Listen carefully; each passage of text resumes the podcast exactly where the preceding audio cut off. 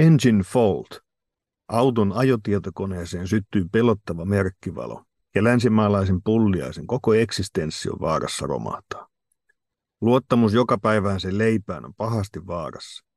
Perusturvallisuus järkkyy niinä pitkinä minuutteina, kun lähetetään odottamaan kahvilipun kanssa huoltamon kahvion nitisevään penkkiin. Kehveli mikä rakkine, ajattelen. En selviä tästä autokorjaamon haasteesta. Se löytää aina heikon pisteen. Joo, tosiaan se oli kulunut niin ja niin pahasti, että pitää vaihtaa se toinenkin osa. Ne olisi yhteensä niin ja niin monta sataa euroa. Kertaan mielessäni rauhallisesti, kuinka budjettini ei kaadu tähän ja millaisen hyvinvoinnin keskellä saan asua. Etsin voimaa menneiltä pyhiltä isiltä ja äideiltä. Näin heidän kasvonsa leijonien hampaissa, katakombien ja vankityrmien hämärässä, halstereilla ja seipäissä, soihtuina keisari Neron takapihalla. Yritän nousta kaiken tämän yläpuolelle, mutta ei auta. Tekee vain mieli ottaa metalliputki ja alkaa riehumaan.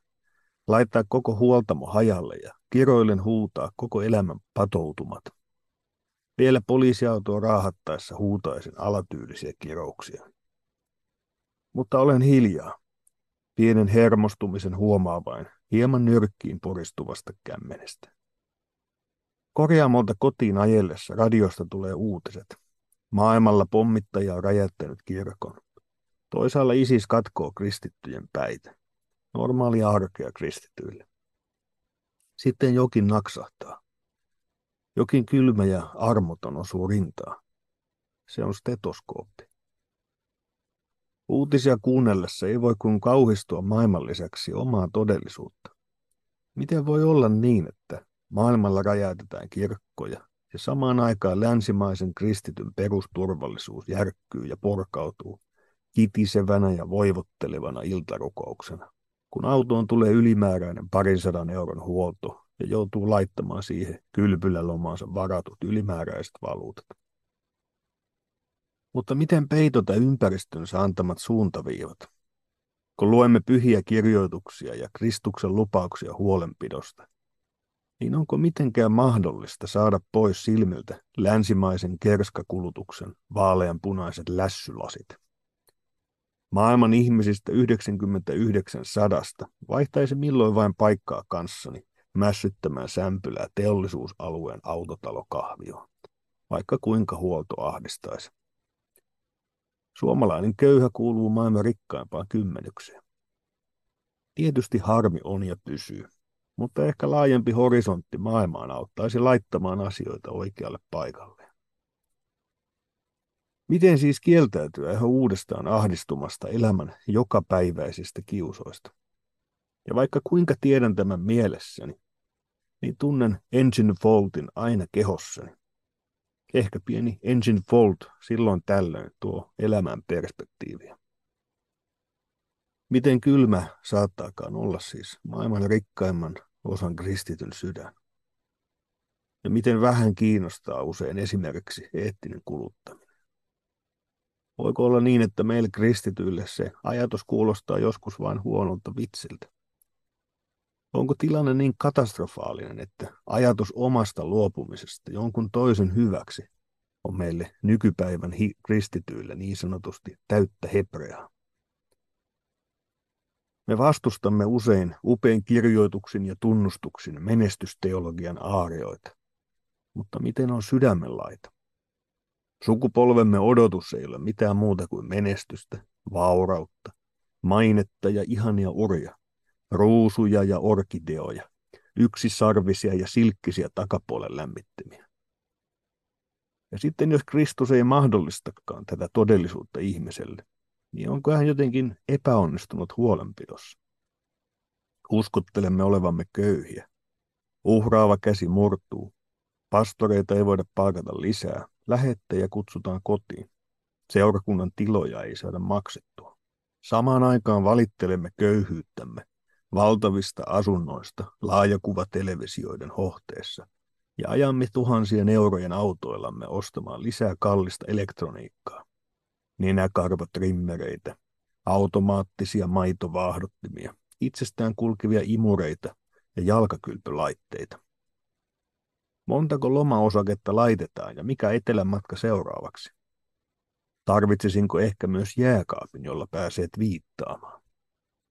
Pidä rauhassa osakkeesi ja reissusi, mutta miksi niin usein helposti unohtuu, että kaikki on lahjaa? Miten valtavasta rikkaudesta saatkaan olla osallinen? Silti me kitisemme rikkauksiemme keskellä. Antaako se meille kuin alibin olla uhraamatta?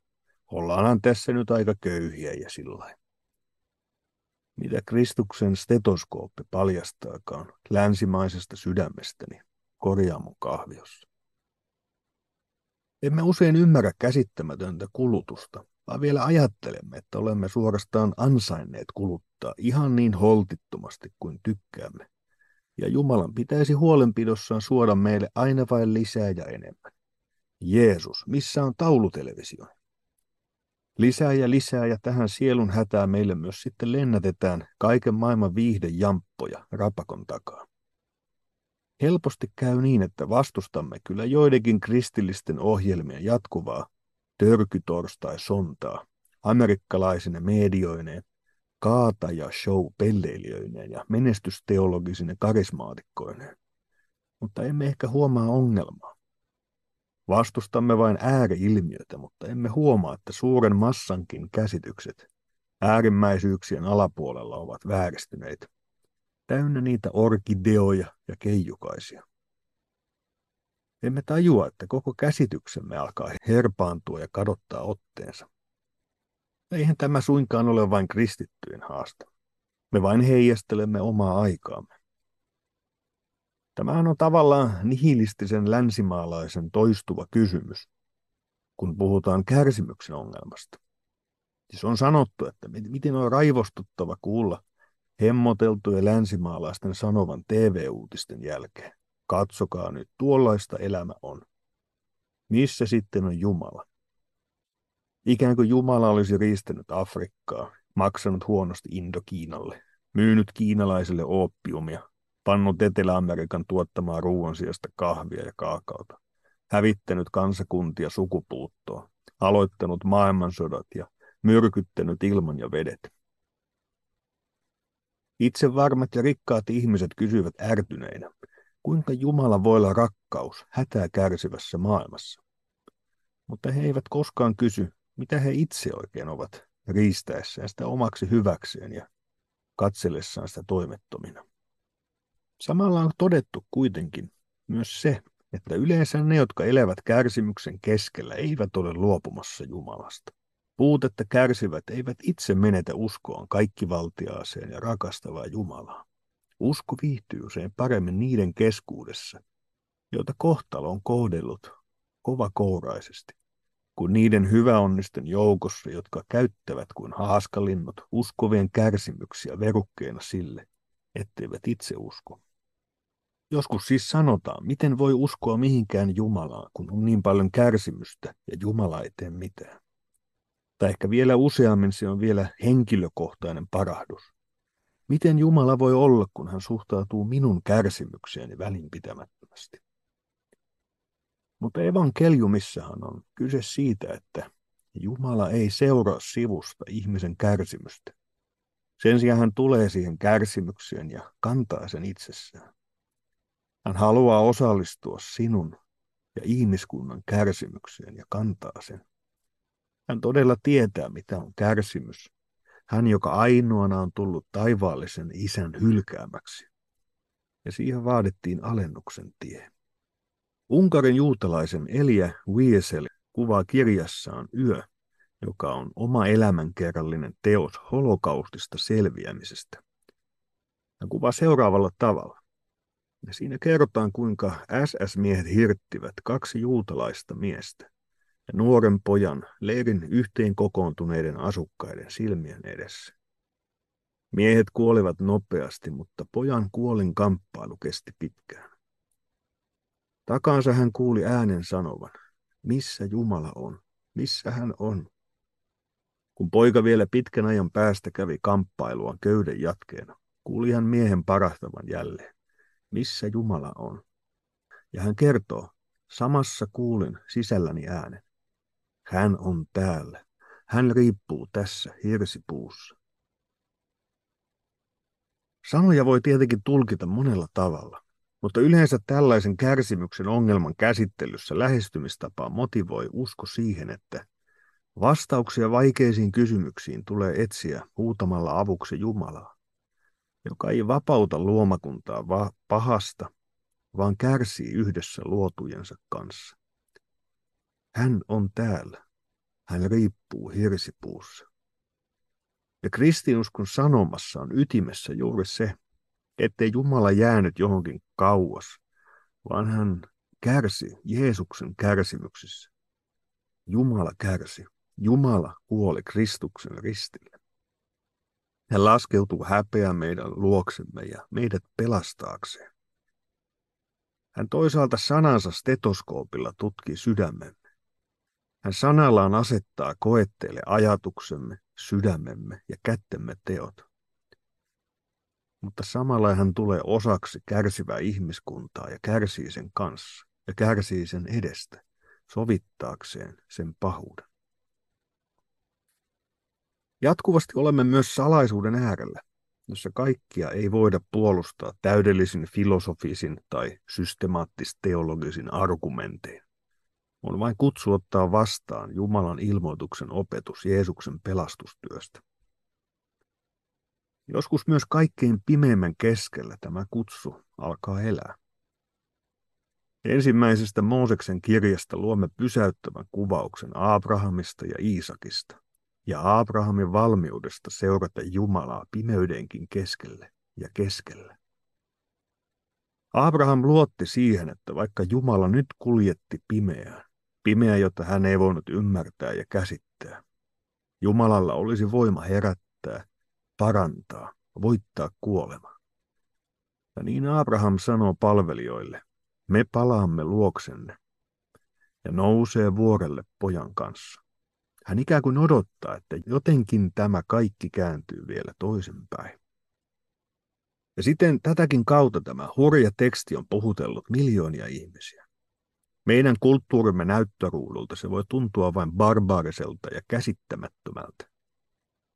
Mutta voiko olla, että siinä me kohtaamme ne elämää suuremmat kysymykset, elämän ja kuoleman kysymykset, jotka aikamme ihminen helposti haluaa torjua mielestään. Kohtaamme elämän ja kuoleman, synnin, kärsimyksen, uhrin, pelottavan todellisuuden, josta ei löydy pakoa, kuitenkin ihmeellisen Jumalan valmistaman pelastustien. Kuin kärsimyksen ja pimeän keskeltä nousevan lupauksen siitä, että vielä kaikki kääntyy toisin, ja pimeänkin keskellä Jumalaa voisi turvata. Niinpä esimerkiksi eettisten kategorioidensa parissa askaroineen filosofi Immanuel Kantin mielestä tämä teksti olisi vain hämmentävä ja pohti, voisiko sen poistaa raamatusta. Se niin huonosti sopii mihinkään eettiseen järjestelmään. Sen sijaan esimerkiksi äsken viitattu Elia Wiesel, keskitysleiriltä selvinnyt juutalainen mies, joka voitti myöhemmin Nobelin rauhanpalkinnon. Hän sanoi, että juuri tämä raamatun teksti on hänen sukupolvensa juutalaiselle kaikkein tärkein raamatun teksti. Siinä ikään kuin kohtaa tämä kärsimyksen pimeys, toisaalta Jumalan lupaus kaiken taustalla. Mutta onko niin, että meidän koko kulttuurissamme ollaan nyökellään menestysteologiaa? Kun lähi kristityt voivat helpommin nähdä kuoleman, köyhyyden, jopa marttyyriuden osana tämän maailman todellisuutta. He pystyvät surunsa ja järkytyksensäkin keskellä palaamaan vapahtajan lupauksiin jokapäiväisestä leivästä ja vielä suuremmasta, taivaallisesta leivästä. Samaan aikaan länsimainen kristitty voi kokea olevansa johdatuksen ulkopuolella, kun pitäisi tehdä voisilmapullia ja lättyjä ja unohtuu ostaa kaupasta lisää hilloa. Voi Jumala, miksi minulla aina käy näin? Mitä nyt laitan lättyni päälle, kun ei ole hilloakaan? Tuleeko arjen kristillisyydestä vain kuva länsimaalaisesta unelmasta, jossa tahdotaan olla osana Kristuksen ristisaattoa, kunhan popcorni ei lopu ja viihdyttäjät ei vaikene. Odota hetki ennen kuin kerrot kärsimyksistäsi. Hain ensin lisää majoneesia ranskalaisiin. Luemme evankelmitekstiäkin helposti omasta länsimaalaisesta vinkkelistä. Sisäisesti kapinoimme Jumalan heikkoa huolenpitoa vastaan jokapäiväisestä leivästä, jos taulutelevisioon tulee tilapäinen häiriö. Paikallinen elokuvateatteri alentaa opiskelija-alennuksen osuutta. Tai autoon syttyy se pelottava merkkivalo. Engine fault. Johtuuko myös siitä, että meillä on yhä surkeampi kyky kohdata kuolemaa ja kärsimystä, tai ylipäänsä tyytyä osaamme? Onko meidän myös sen kautta vaikeampi suostua kantamaan joskus myös raskasta kutsumuksen taakkaa, ilossa ja surussa, vanhempana, aviomiehenä tai aviovaimona, työpaikalla? Tai mitä jos ei olekaan ainakaan ihan työuran alussa tarjolla hommia, jossa tehtävänä on ratsastaa yksisarvisella tarkastamaan tähtivaloa hohtavien kukkasten terälehtiä. No, ehkä huomenna joku soittaa sieltä yksisarvisella ratsastajien rekrytointitoimistosta. No toki on monta visaista poliittista kysymystä ja mikä on missäkin viisasta yhteiskunnan kannalta. Siihen en nyt halua mennä. Mutta jotenkin pysäyttävä maisema se on, miten erilaiset horisontit ihmisillä on asioihin. Ja mitä Jeesuksen sana jokapäiväisestä leivästä tarkoitti. Jos käsitys kristinuskosta vääristyy, se vaikuttaa lopulta kaikkeen. Siihen, kuinka elämme elämäämme ja pystymme myös kohtaamaan sen nurjaa puolta. Millaisena meille näyttäytyykään tänään Kristuksen paluu ja toisen maailman lohdutus? Jos ne katoavat, ajan myötä jää meille varmasti vain se engine fault ja niin iso remontti, ettei siitä enää kone ajoon lähde. Eikä lohduta yhtään, vaikka olisi kahvilippu mihin hyvänsä sirkukseen. Tällä kertaa ollaan siis vaarallisella vesillä ja kosketellaan alueita, joissa ohjelman tekijä on jälleen ymmärryksensä laitamilla ja osaamisensa katvealueilla mutta samalla yön pimeiden tuntien pohdintojen äärellä. Ja vaikka jotkut kuvat ovat joskus lennokkaita, niin kysymyshän on vakava. Miten osaisi elää kristittynä tämän maailman keskellä? Miten kiinnittyä Jumalaan, kirkon elämään, sanan ja sakramentteihin, kirkon yhteiseen rukoukseen, silloinkin kun omat voimat ovat poissa ja takki tyhjänä? Miten löytää ja iloita yhä uudestaan Jumalan valtakunnan rikkaudesta, eikä huolehtia tämän maailman ja murheista? Miten oikealla tavalla oppia sietämään ja elämään erilaisen kärsimyksen kanssa? Nyt ei ole sattumaa, että raamattu ja myös katekismus usein nostavat esiin juuri mammonan haastavana todellisuutena. Miten helposti se saa suuren osan meidän sydämessämme mammona ja kaikki mitä siihen liittyy. Aare siirtyy taivaista maan päälle, ja se on niin köyhän kuin rikkaankin riesa. Köyhän aare voi olla se, mikä häneltä puuttuu. Onko niin, että kun tutkitaan, mitä me rukoilemme, niin niistä suurin osa liittyy jokapäiväisen leivän asioihin. Ja se rukous on aivan totta ja oikein. Rukoile vastedeskin. Se on Jeesuksen itsen antama rukous mutta samalla kumpa sydämessämme voisi saada sijaan myös muut isä meillä rukouksen pyynnöt. Rukous Jumalan nimen pyhittämisestä, Jumalan valtakunnan osallisuudesta ja niin edelleen. Apostolienkin rukouksissa yllättävän vähän on arkipäivän leivän huolia. Rukoillaan uskon vahvistumista, syntien anteeksiantoa, evankeliumin leviämistä. Joskus asia on puettu sanoiksi siten, että ei ole mitään pahaa pienessä sisäfilepihvissä, iPodissa tai uudessa autossa. Mutta niissä kaikissa on se vika, että ennemmin tai myöhemmin, yleensä enemmän, ne mätänevät, ruostuvat, sulavat, erittyvät, palavat loppuun, menevät muodista tai hajoavat. Pöydät ja tuolit, kattilat ja pannut, paidat ja kengät. Kaikki, mikä maailmassa jotain on, on saman kerouksen alla. Se näyttää kaunilta ja ikuiselta, mutta osoittautuu todellisuudessa haalistuvaksi tomuksi. Tämä ei koske pelkästään tavaraa, jonka saamiseksi ja omistamiseksi ja pitämiseksi ja korjaamiseksi ihminen ponnistelee koko elämänsä ajan. Vielä pahempaa. Vastoin kaikkia alituisia toiveitamme, unelmiamme, se koskee myös sinua ja minua. Siksi kuule ihminen, kuule Jumalan lapsi. Jeesus kehottaa tänäänkin ojentautumaan Jumalan valtakunnan mukaan. Etsi ensin Jumalan valtakuntaa. Ja vaikka tässä ajallisessa ei ole mitään pahaa, niin voi olla silmiä avaavaa, että me pysähdymme välillä vaikkapa niin isä meidän rukouksen äärellä kuin muuten sen äärellä, mitä Jeesus pyytää. Ja vaikkapa Johanneksen evankeliumin kuuluisessa ylimmäispapillisessa rukouksessa hän pyytää ennen kaikkea sinun varjeltumistasi hänen nimessään, että säilyisit uskossa. Kärsimys ja koettelemus ja hengellinen hyöty ja todistusvoima vaikuttavat usein salatulla tavalla liittyvän yhteen. Lutherkin opettaa, että, että tie teologiksi on oratio, meditaatio, tentatio, rukous, mietiskely ja ahdistus. Se on vähän kuin vanhassa kummelisketsissä synti, kiusaus ja ahdistus, mutta siinä on tietty syynsä, että miksi kirkon historiassa on myös pysähdytty näiden teemojen ääreen.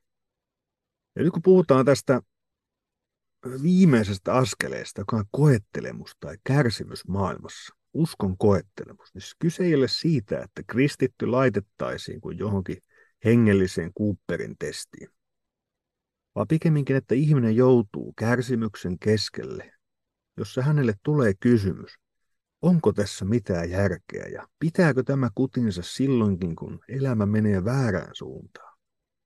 Silloin kun ajalliset orkkideat näyttävät kuihtuvan ja auton ajotietokoneeseen tulee vikaviestiä jatkuvalla syötöllä. Ei koetella tahtoa tai tunteen sisältöä, vaan uskon sisältöä. Minkä varaa minä lopulta kaiken laitan? Ja koettelemusten keskellä pyhä henki haluaa osoittaa, että tämä kestää kuitenkin. Jumalan uskollisuus kestäisi. Ja siksi ei liene sattuma, että niin monen kirkon pyhän elämän kohtaloihin kätkeytyy niin monenlaista kärsimystä ja samalla usein niihin kohdistuu syvä luotaava ja ihmeellinen armo, joka kohdistuu kärsimyksen keskelle. Ei jonakin halpana matemaattisena yhtälönä, mutta samalla totisesti paineen keskeltä saa syntyä timantteja. Täynnä haavoja osataan tarautua oikeaan lääkkeeseen ja pimeyden keskellä näkyvät tähdet. Siksi kunnian teologia, joka haluaa nähdä vain voimaa ja menestystä, menee pieleen. Menestysteologia, joka haluaa nähdä vain sellaista menestystä ja voimaa, jotka se ymmärtää, menee pieleen ja opettaa kristinuskoa väärin. Se on myös heikolla pohjalla, koska sen voi aina kaataa vähäinenkin annos kuolemaa ja vastoinkäymisiä. Tunnustuskirjoissamme sanotaan näin. Se usko, josta me puhumme, syntyy katumuksessa ja sen on määrä vahvistua ja kasvaa hyvien tekojen tekemisessä sekä koettelemusten ja vaarojen keskellä, jotta osaisimme vähitellen yhä varmemmin mielessämme päätellä, että Jumala Kristuksen tähden pitää meistä huolta, antaa meille anteeksi ja kuulee rukouksemme. Tätä ei opita ilman monia vaikeita kilvoituksia. Tätä ei opita ilman monia vaikeita kilvoituksia. Sanat jäivät pyörimään mieleen. Kuuluuko sen vain olla usein niin vaikeaa? Onko niin, että siellä sinun sisäisessä helteessäsi saat oppia jotakin tärkeää? Kaiken vaikeankin keskellä Kristus kantaa. Hän tekee sinusta monella tavalla sisäisesti köyhän, jotta sinä voisit oppia sen, että Kristus tuli köyhäksi, jotta sinä tulisit rikkaaksi hänessä, jotta sinä et niin juoksisi tämän maailman rikkauden perässä, vaikka joka päiväisen leipäsi tarvitsetkin, Et niin murehtisi niitä asioita, joille et mitään voi, vaikka joka päivälle riittääkin oma murheensa, vaan että sinä eläisit Jumalan ihmisenä, omistaen kaikkein suurimman aarteen, taivaallisen elämän, Kristuksen, syntien anteeksiannon ja autuuden. Ja voisit ne päivittäiset isot ja pienet murheesi jättää aina uudestaan taivaallisen isäsi käsiin. Elämässäsi on ehkä syytä monenlaiseen murheeseen. Mutta murheesi keskellä saat Jeesuksen lapsien pöytään tulla murheinesi ja murheidenkin keskellä luottaa myös lupaukseen kerran koettavasta sapatin levosta ja autuudesta. Se ei ole kuitenkaan koskaan helppoa sille, joka elää paineessa. Vaikka saisi luottaa Jumalaan, paine on todellinen. Siksi muista lähimmäisiäsi, muista seurakuntasi pastoria, muista kirkkosi piispaa. Saat muistaa myös kirkkosi dekaaniakin, jos vielä on voimia jäljellä. Niin, kirkon sanoma ei ole, ettei ole kuolemaa ja vastoinkäymisiä, vaan se, että kaiken sen pimeäkin keskellä kanssasi on Herra Jeesus Kristus, ylösnoussut vapahtaja, joka on kulkenut pimeän kanssasi läpi, on yhä vierelläsi ja kerran kuljettaa sinut taivasten valtakuntaa. Siksi myös minulla ja sinulla on toivoa, vaikka kone leikkaisi kiinni ja kaikki laitteet tuuttaisi engine fault. Saat hädän ja toivottomuuden keskeltä, elämäsi keskeltä tarttua tänäänkin Kristukseen, joka antaa valtakuntansa lupauksen ja osallisuuden. Jos ei olla autohuollossa, niin jatketaan matkaa jälleen seuraavassa jaksossa. Siihen saakka, moi moi!